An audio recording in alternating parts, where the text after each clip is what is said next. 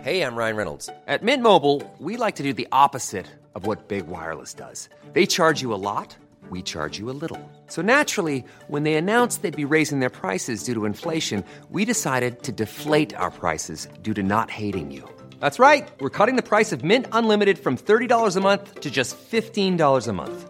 Give it a try at mintmobile.com slash switch. forty-five dollars up front for three months plus taxes and fees. Promo rate for new customers for limited time. Unlimited more than forty gigabytes per month slows. Full terms at mint mobile dot com. Pinaghirapan tinahin ng lola ko yun para sa kasal niya. Lola, totoo po ba yung... Pagpapahinga na ako.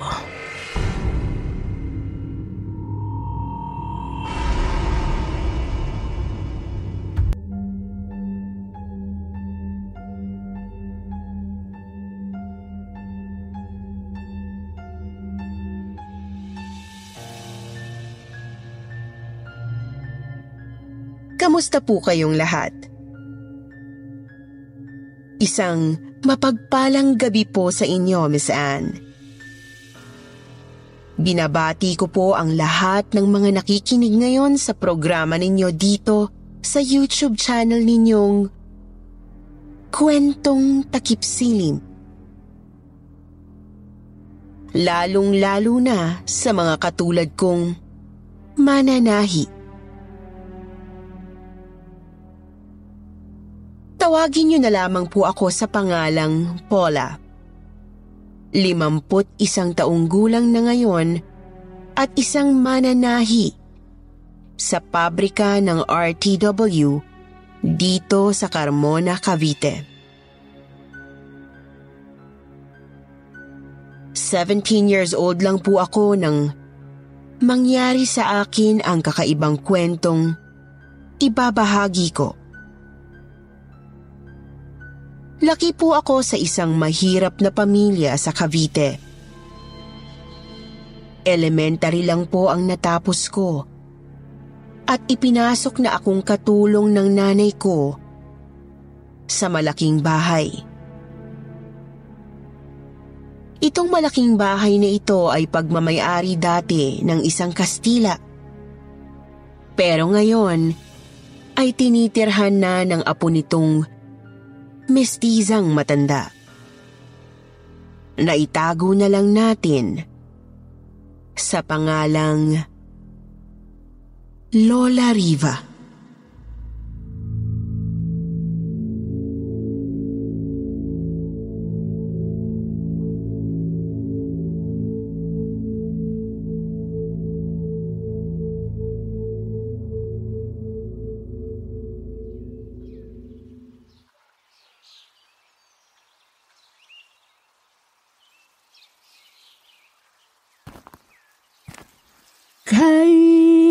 Lambing ng harana, ako'y naghihintay. Taginting ng kutiapi, maluwal hati sa gitna ng karimlan, aking naramdaman ang tinig na kailamin. Magandang umaga po, Lola Riva. Sino ka?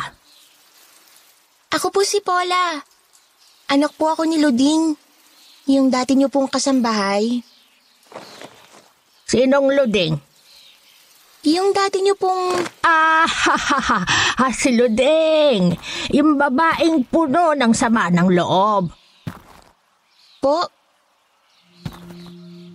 Tumabi ka riyan at hindi ko siya makita.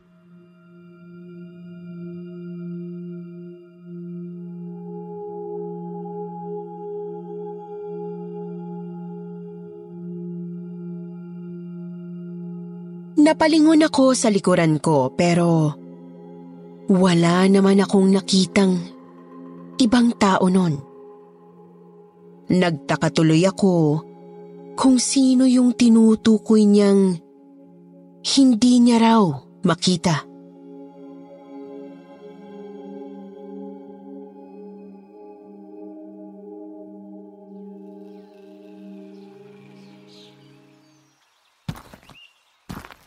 Hoy! Sabi ko tumabi ka! Eh, ayaw mong tumabi, ha? Ay! Lola!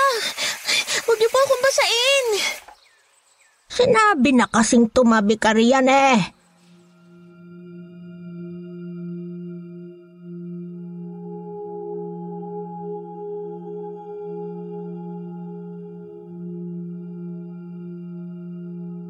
Gamit ang malakas na tubig mula sa hose, pinagtabuyan ako ng matanda.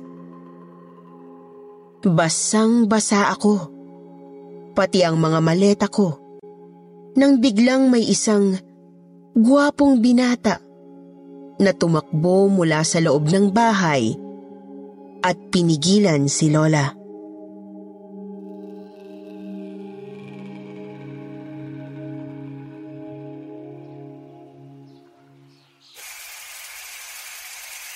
Lola, sandali, tama na po yan. Carlo, apo. Hala, bakit niyo po siya binasala? Miss, okay ka lang? Ah, ah, eh... Ah, sorry ha. Ah, minsan sinusumpong ng Alzheimer's ang lola ko eh. Ah, ako nga pala si Carlo, apo niya. Ah, ikaw? Ako po si Paula, sir. Ah, ikaw pala yung Paula na sinasabi ni Aling Luding sa text. Opo, anak niya po ako. Halika, pumasok ka. Ah, ituturo ko sa iyo yung tutulugan mo. Tsaka, magpalit ka na rin ng tuyong damit. Paano si Lola Riva? Nako, hindi mo yan mapapapasok sa bahay. Tuwing thirteenth of the month. Umaga pa lang, nasa garden na yan. July thirteenth ngayon. Malamang bukas pa siya umakit sa kwarto niya. Carlo, ano bang pinagsasasabi mo riyan? Kumain ka na ba ng almusal pa? Nagluto ako ng sinangag, ham omelette, hotdog, at pritong itlog. May brewed coffee na nakasalang sa takor. Kumain ka na. Ikaw naman, iha. Ikaw ka mo si Paula na anak ni Luding. A- ako nga po, Lola. Ngayon ba ang simula ng paninilbihan mo? Opo. Eh, bakit basang-basa ka? Eh, binasa mo po siya, Lay. Binasa ko ang kawawang babaeng to. Apo, huwag ka nga magpauso ng mga bagay na hindi totoo. Ay, naku po, ang lola talaga. Okay, sige. Ako na po yung nambasa kay Paula. Tara na nga't mag-almusal na muna kayong dalawa sa loob.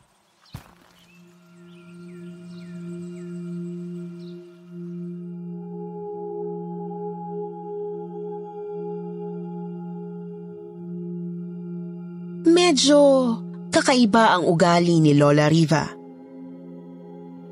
Para siyang naguulyanin na medyo nababaliw ng kaunti. Pero bigla rin namang babalik sa pagiging matino.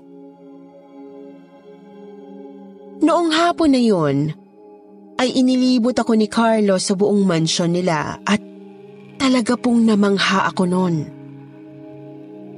Pero meron po talagang nakakuha ng atensyon ko, Miss Anne.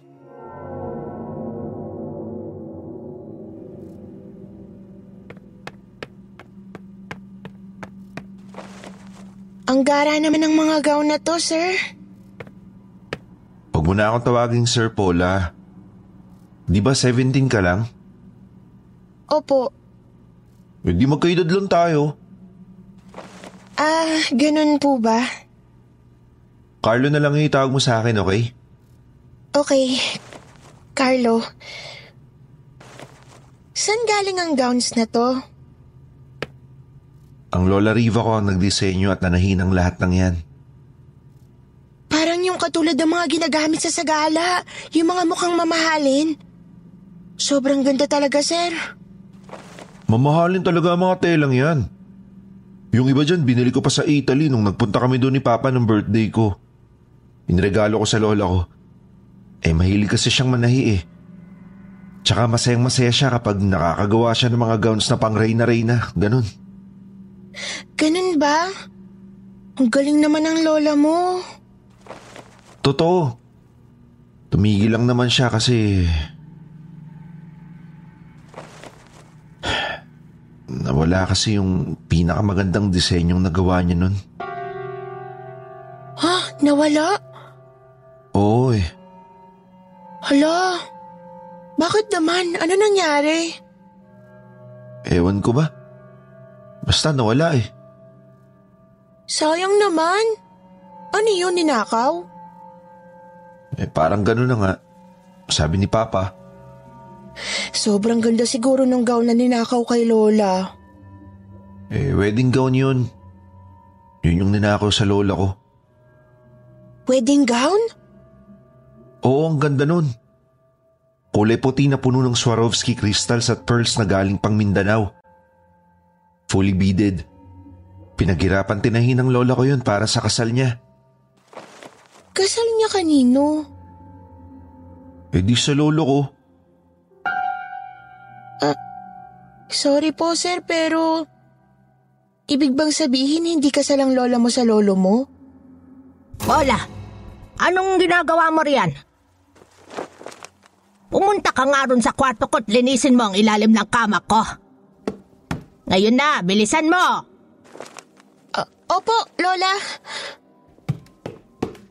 Carlo, halika sa hardin.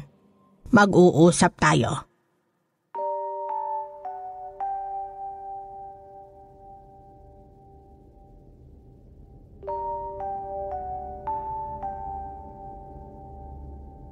Natakot ako sa tono ng pananalita ni Lola Riva, kaya sumunod na lang po ako. Pumasok ako sa isang madilim na kwarto sa bandang dulo ng second floor. Nagulat ako sa nakita ko, Miss Anne. Sobrang dilim ng kwarto dahil wala ng mga bumbilya ng ilaw na nakalagay sa kisame. Pero may mga kandila sa kandilabrang nakapatong doon sa malaking mesa, malapit sa isang inaamag na kama. Puno ng agiw ang kisame. Naggagapangan na ang mga gagamba sa sahig at dingding. Amoy usok na rin po ang buong kwarto. Napakamot po ako ng ulo noon. Nagtataka talaga ako kung bakit ganoon ang itsura ng kwartong yon. Naisip ko pa nga po na baka nagkamali lang ako ng pinasukang kwarto. Pero, hindi naman eh. Ito talaga yung kwarto ni Lola Riva.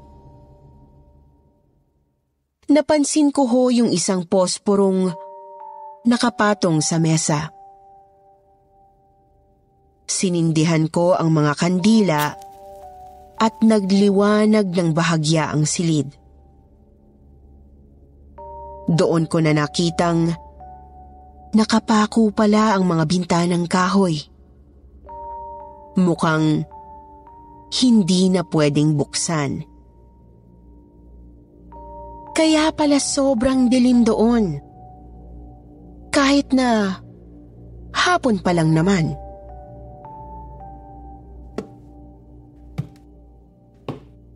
Natigilan ako sandali nang makita ko ang mga larawan na nasa lumang picture frames na doon din nakapatong sa mesa. Isang matandang mistizong lalaki po ang nasa larawan.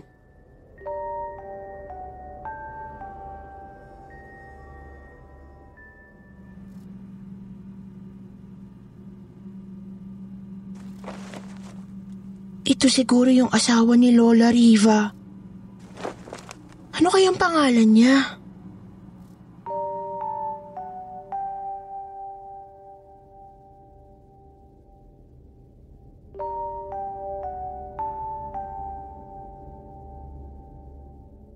Nakakita ako ng tambo at nagsimula akong magwalis sa paligid. Maya-maya po, pagwalis ko sa ilalim ng katre, ay may nabangga akong kahoy. Dinukot ko ito pero bigla akong napaatras nang may maramdaman akong bagay na dumampi sa kamay ko. Malamig. Nangilabot po ako.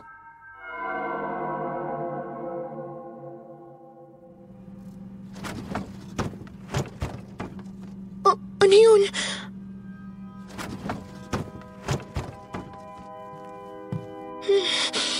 May tao ba dyan sa ilalim ng katre?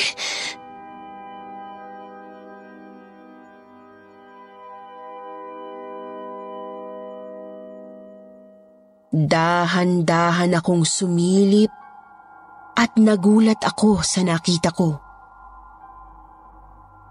Isang maliit na kahon na yari sa kahoy. Kinuha ko ito at binuksan. Nakita ko ang mga larawan ng asawa ni Lola Riva. Larawan na kinunan sa iba't ibang bansa. At sa karamihan ng larawan, ay may kayakap at kahalikan ang matandang lalaki. Isang mistizang babae. Ito po siguro si Lola Riva noon.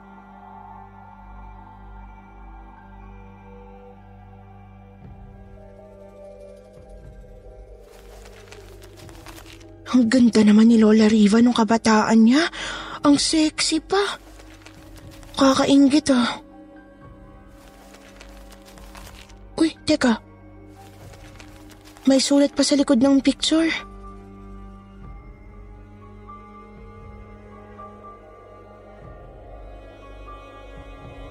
Natigilan ako ng bahagya nang mabasa ko ng buo ang nakasulat sa larawan.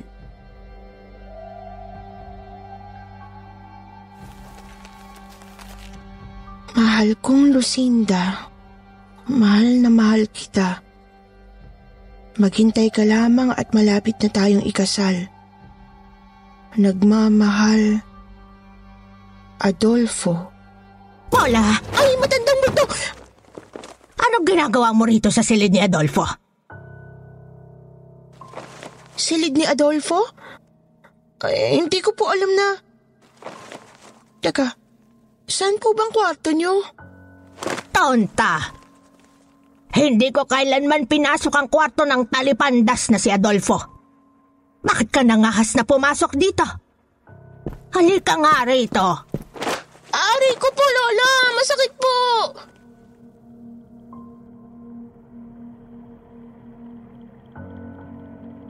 Sinabunutan ako ni Lola at kinaladkad papunta sa malayong silid na nasa harapan ng garden. Binuksan niya ang silid at inilampaso ako sa sahig.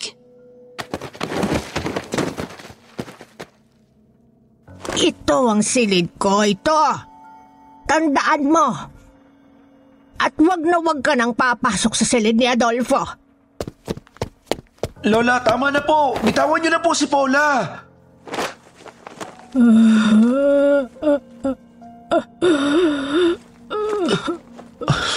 Lola, shh. Tahan na po. Nandito na po ako.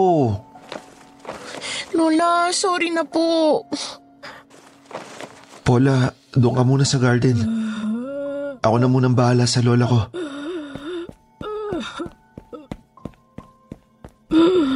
Niloko niya ako, Apo. Niloko niya ako. Lola, tahan na. Maiga ka po muna.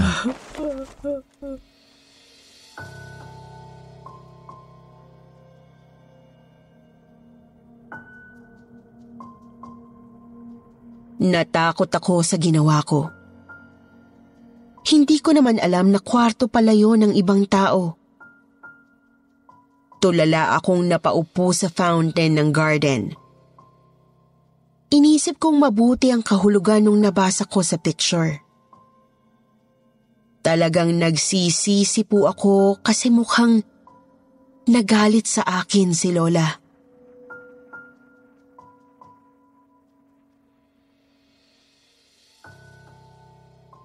Sana hindi na lang ako pumasok sa kwartong yun.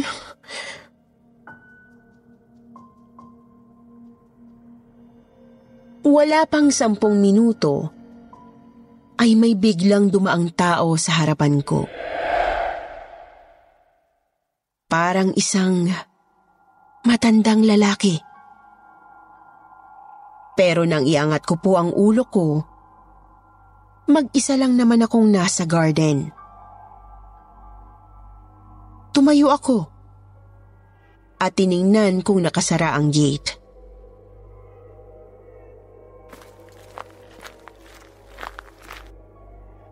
Sarado naman ah.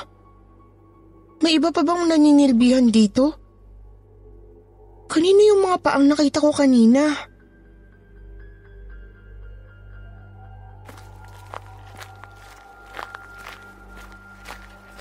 Pabalik na ako sa loob ng bahay nang may nakita na naman akong anino ng lalaki na nakatayo sa tabi ng malaking puno sa garden. Parang nakatingala siya.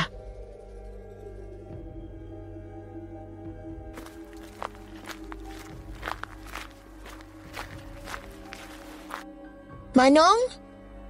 Mawalang galang na po. Sino po sila?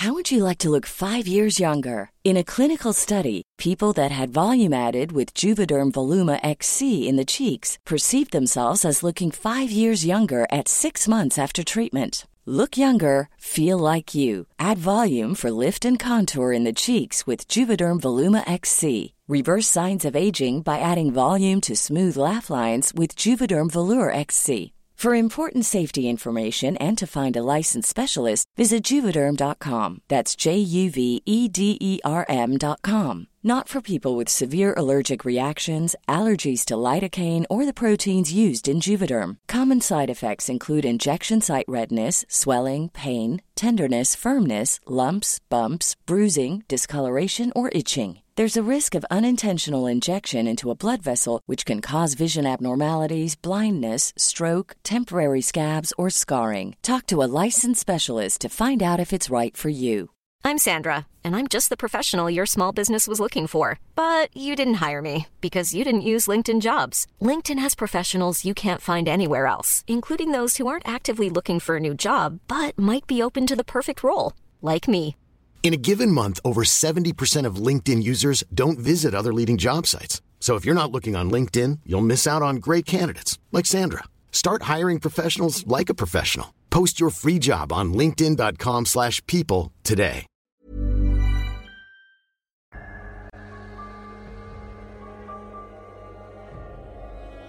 Tumindig lahat ng mga balahibo ko sa katawan nang sa isang iglap po. Bigla na lang nawala sa paningin ko yung lalaki. Napatakbo ako sa loob ng bahay at nagkulong sa servants' quarter ng mansyon. Humiga ako sa kama kong maliit at nagtalukbong. Pagdilat ng mga mata ko, madilim na sa loob ng kwarto ko. Madilim na rin sa labas ng bintana. Gabi na. Nakatulog pala ako. Nakarinig ako ng isang malamyos na tunog ng gitara. Tapos sinabayan pa yun ng magandang tinig ng isang tila matandang lalaki. Lumabas ako ng kwarto at hinanap kung saan nanggagaling yung tunog.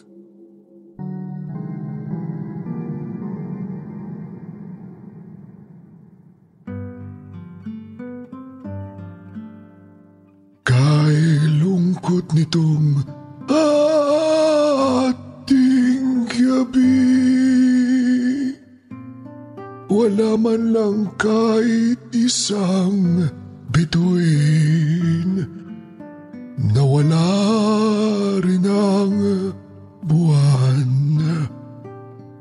Kaya ngayon ako'y lubhang naninimdim, giliw.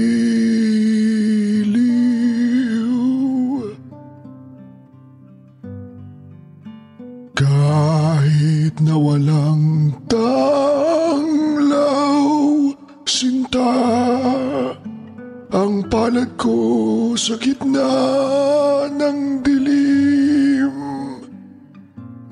Manungaw ka't ang buhay ko'y kusang magniningning.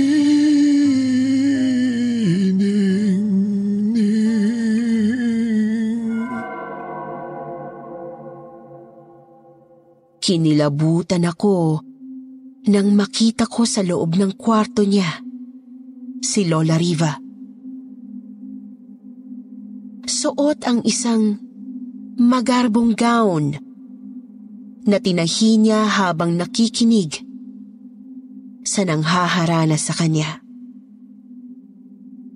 Napansin kong lumuluha si Lola habang kumakanta ang lalaki. Naghanap ako ng ibang pwesto para silipin sa bintana ang nanghaharana kay Lola. Laking gulat ko nang makilala ko ito. Siya yung nakita ko kanina sa picture.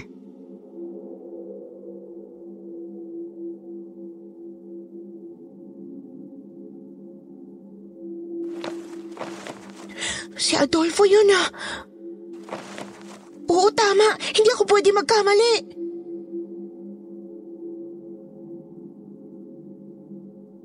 Nang matapos ang kanta, bigla na lang nagwala at nag-iiyak si Lola Riva.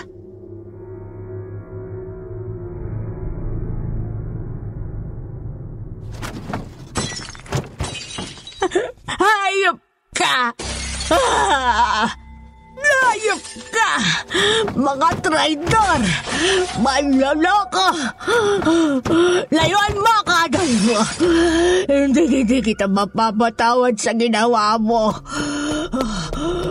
Lola, kumalma po kayo. Tama na pong pag-iyak. Hindi mo ako maiintindihan, Paula. Hindi, hindi mo ako maiintindihan, kaya layuan mo ka.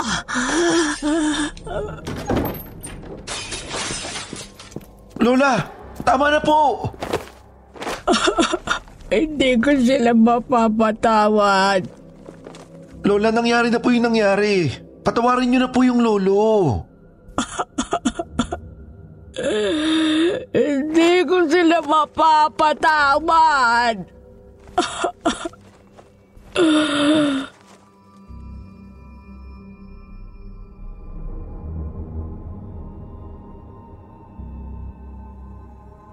Pinainom ni Sir Carlo ang lola niya ng gamot at kumalma ito pagkatapos ng ilang minuto.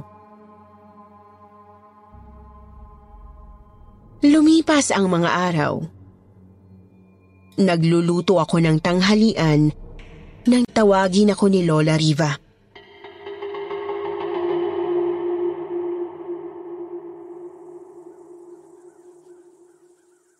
Hola!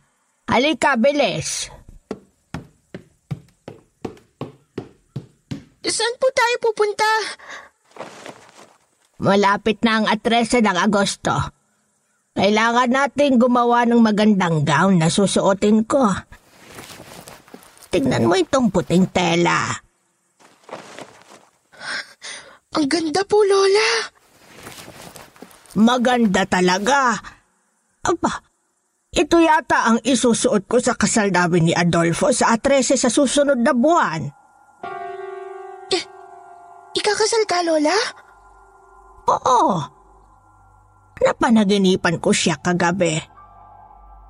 Nakikiusap, napatawarin ko na siya sa mga ginawa niya. Uh, uh, eh, ano po bang ginawa ni Lolo Adolfo sa inyo?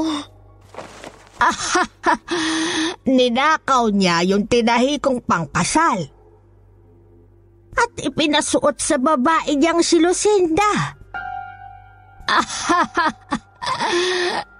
Nagkasya kay Lucinda ang gown. Ikinasal sila. Ikinasal silang dalawa sa simbahan. Po? Dumalo ako nun sa kasal nila. Luhaan. Pero hindi ako pinansin ni Adolfo. Ako na matagal niya nang kinakasama. Na ina ng anak niya. Iniwan niya ako para kay Lucinda. Ah, ang lungkot naman po pala na nangyari sa inyo, Lola. Kaya po pala ganun na lang ang galit niyo sa kanya. Malungkot? Anong malungkot doon, Paula? Wala akong dapat ikalungkot. Dahil isang linggo lang matapos silang ikasal, namatay si Adolfo sa minahan sa Mindoro. Inilibing siya ng buhay doon ng malalaking tipak na bato at makapal na putik.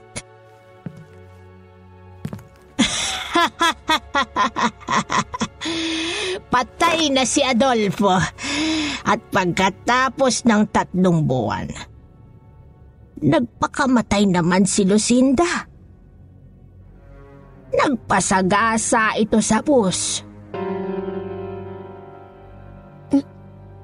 Lola, to- totoo po ba yung... Ay, anong tingin mo sa akin? Sinungaling?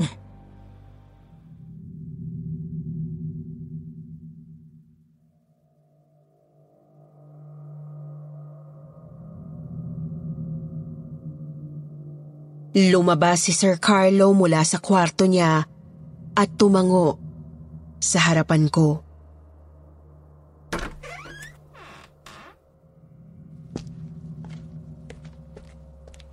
Paula, totoo mga kinuwento sa'yo ni Lola Riva. Ngayon alam mo na. Lola, kalimutan mo na po yung nakaraan. Tama ka po. Patay na si Lolo Adolfo at ang asawa niya. Sa akin siya dapat ikakasal, apo. Ako ang may-ari ng gown na yon. Hindi niya dapat ninakaw sa akin ang para sa akin at ibinigay sa ibang babae na hindi nararapat sa kanya. Ngayon, anong ginagawa niya? Hinaharana niya ako tuwing atrese ng bawat buwan? Tuwing araw ng anibersaryo ng pagiging magkasintahan namin? Eh bakit niya ginagawa yon? Para saan? Para humingi ng tawad? Para amuin ako at piliting ituloy namin ang aming kasal. Pues, itutuloy ko na ang kasal para matigil na ito. Pagod na ako. Tatahiin ko na ang trahe de bodang isusuot ko sa kasal namin. Kaya halika na, Paula. Manahin na tayo.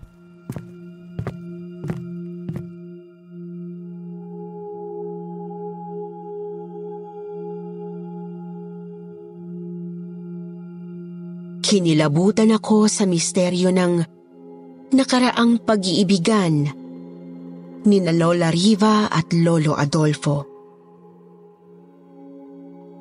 Ilang araw naming pinaglamayan ni Lola ang pagtahi ng pangkasal niya. Hanggang isang gabi, nang magpahinga kami dahil pagod na kaming manahi, ay bigla na lang po akong tinanong ni Lola.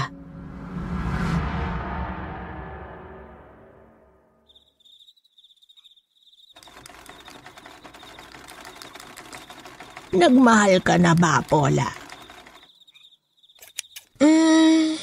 Crush-crush lang po, Lola. Wala pong seryoso. Nakakatakot maging seryoso pagdating sa pagpapakasal. Bakit po? Minsan akala mo, sa'yo na ang taong itinadhana sa'yo, pero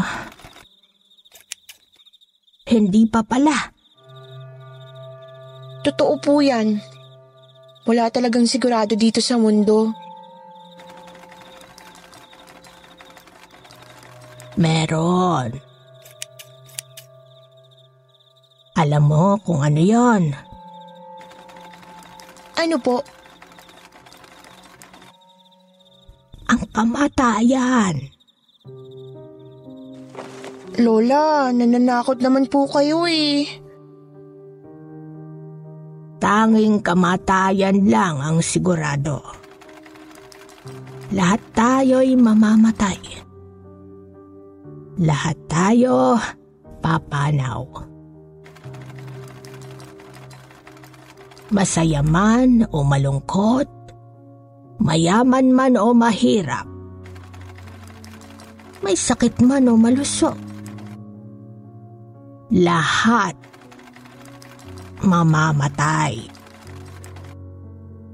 At sigurado ako, Pola, na pagkatapos ng kamatayan ay may susunod na buhay.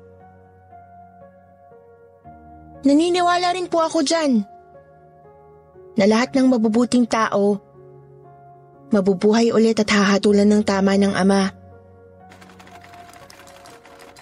Eh, ako kaya, Pola? Po? Ano pong kayo? Mapapatawad kaya ako ng Ama? Ano pong ibig niyong sabihin? Tapusin na natin ito, Pola. Inaantok na ako.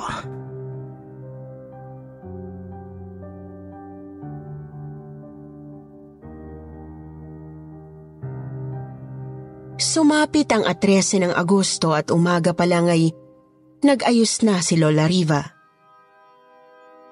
Nagawa po naming tapusin ang trahe de boda niya sa oras.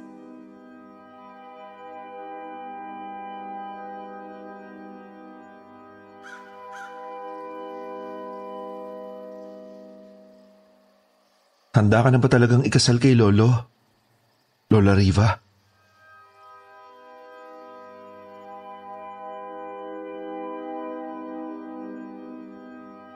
Hindi siya sumagot kay Carlo, Miss Anne.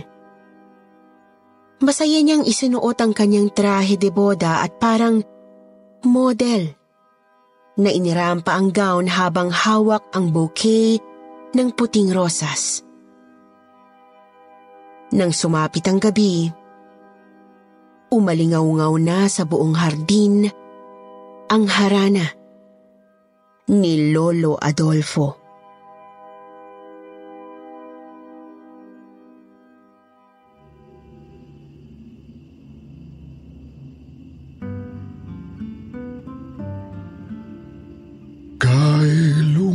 Nitong ating gabi,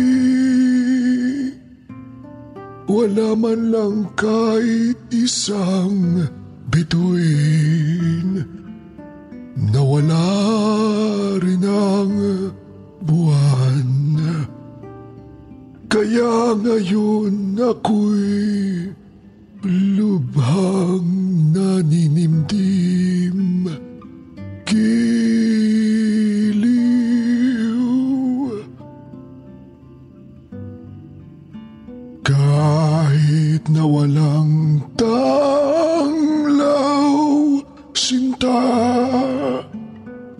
paliwanag ko sa gitna ng dilim.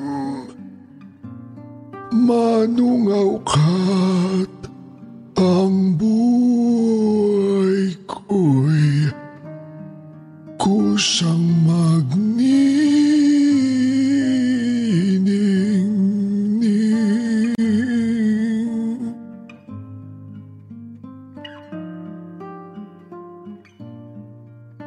Adolfo, patawarin mo ko kung pinaghintay kita ng matagal. Bago tayo ikasal ngayong gabi, gusto ko lang sabihin sa'yo na pinapatawad na kita.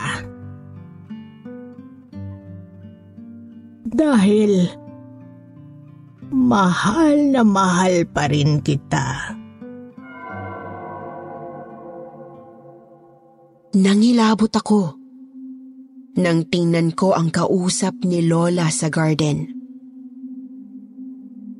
Walang tao. Wala siyang kausap kundi ang hangin. Pero naririnig ko po ang boses ni Lolo Adolfo. Talagang nakakakilabot yon, Miss Anne. Hinding-hindi ko makakalimutan ang sandaling yon.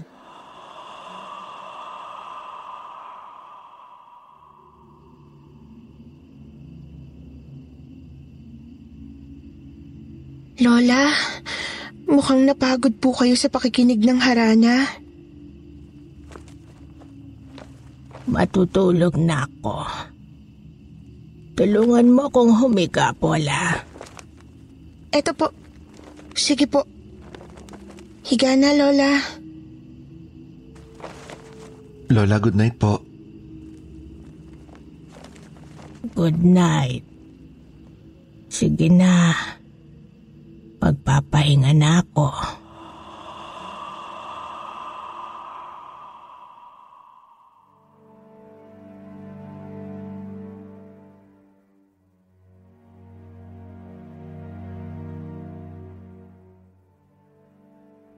Natulog si Lola Riva na suot ang pangkasal na tinahi namin. Pero pagkatapos po ng gabing yon, Miss Anne, hindi na siya nagising pa ulit. Kahit kailan. Pumanaw si Lola ng mahimbing at mapayapa. At magmula nang mailibing namin siya, ay isinara na ni Sir Carlo ang mansyon. Binayaran niya ako sa serbisyo ko at umuwi na ako sa amin na bitbit ang karanasang ito. Sana po ay nagustuhan ninyo ang kwento ko, Miss Anne. Medyo kakaiba po at hindi ako magaling magkwento. Pero totoong karanasan ko po ito. Kaya hanggang sa mga sandaling isinusulat ko ito, ay kinikilabutan pa rin ako.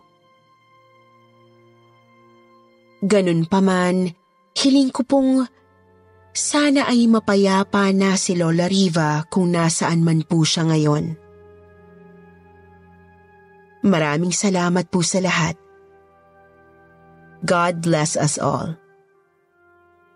Amen.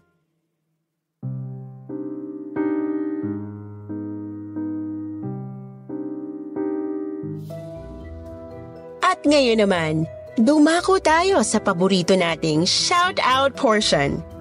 Shout-out going out to Rosario San Jose, Mami, Sonia Watanabe, Maria Ana Villa Flores, Roxanne Pets Old, Marnel Antoinette Abutin, Kali Asha, Dara, Mijay Paragoso, Sharon Namki.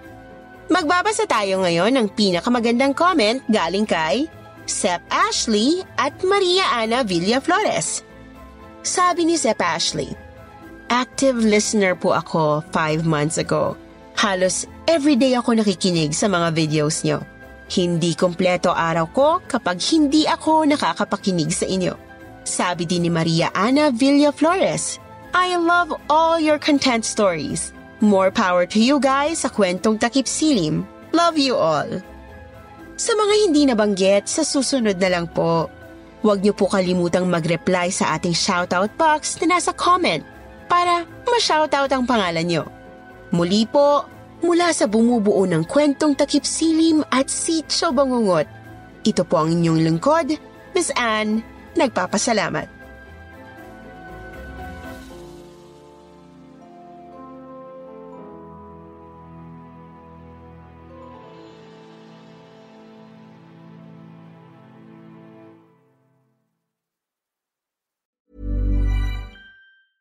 Even when we're on a budget, we still deserve nice things. Quince is a place to scoop up stunning high-end goods for fifty to eighty percent less than similar brands. They have buttery soft cashmere sweaters starting at fifty dollars, luxurious Italian leather bags, and so much more. Plus, Quince only works with factories that use safe, ethical, and responsible manufacturing. Get the high-end goods you'll love without the high price tag with Quince. Go to quince dot com slash style for free shipping and three sixty-five day returns.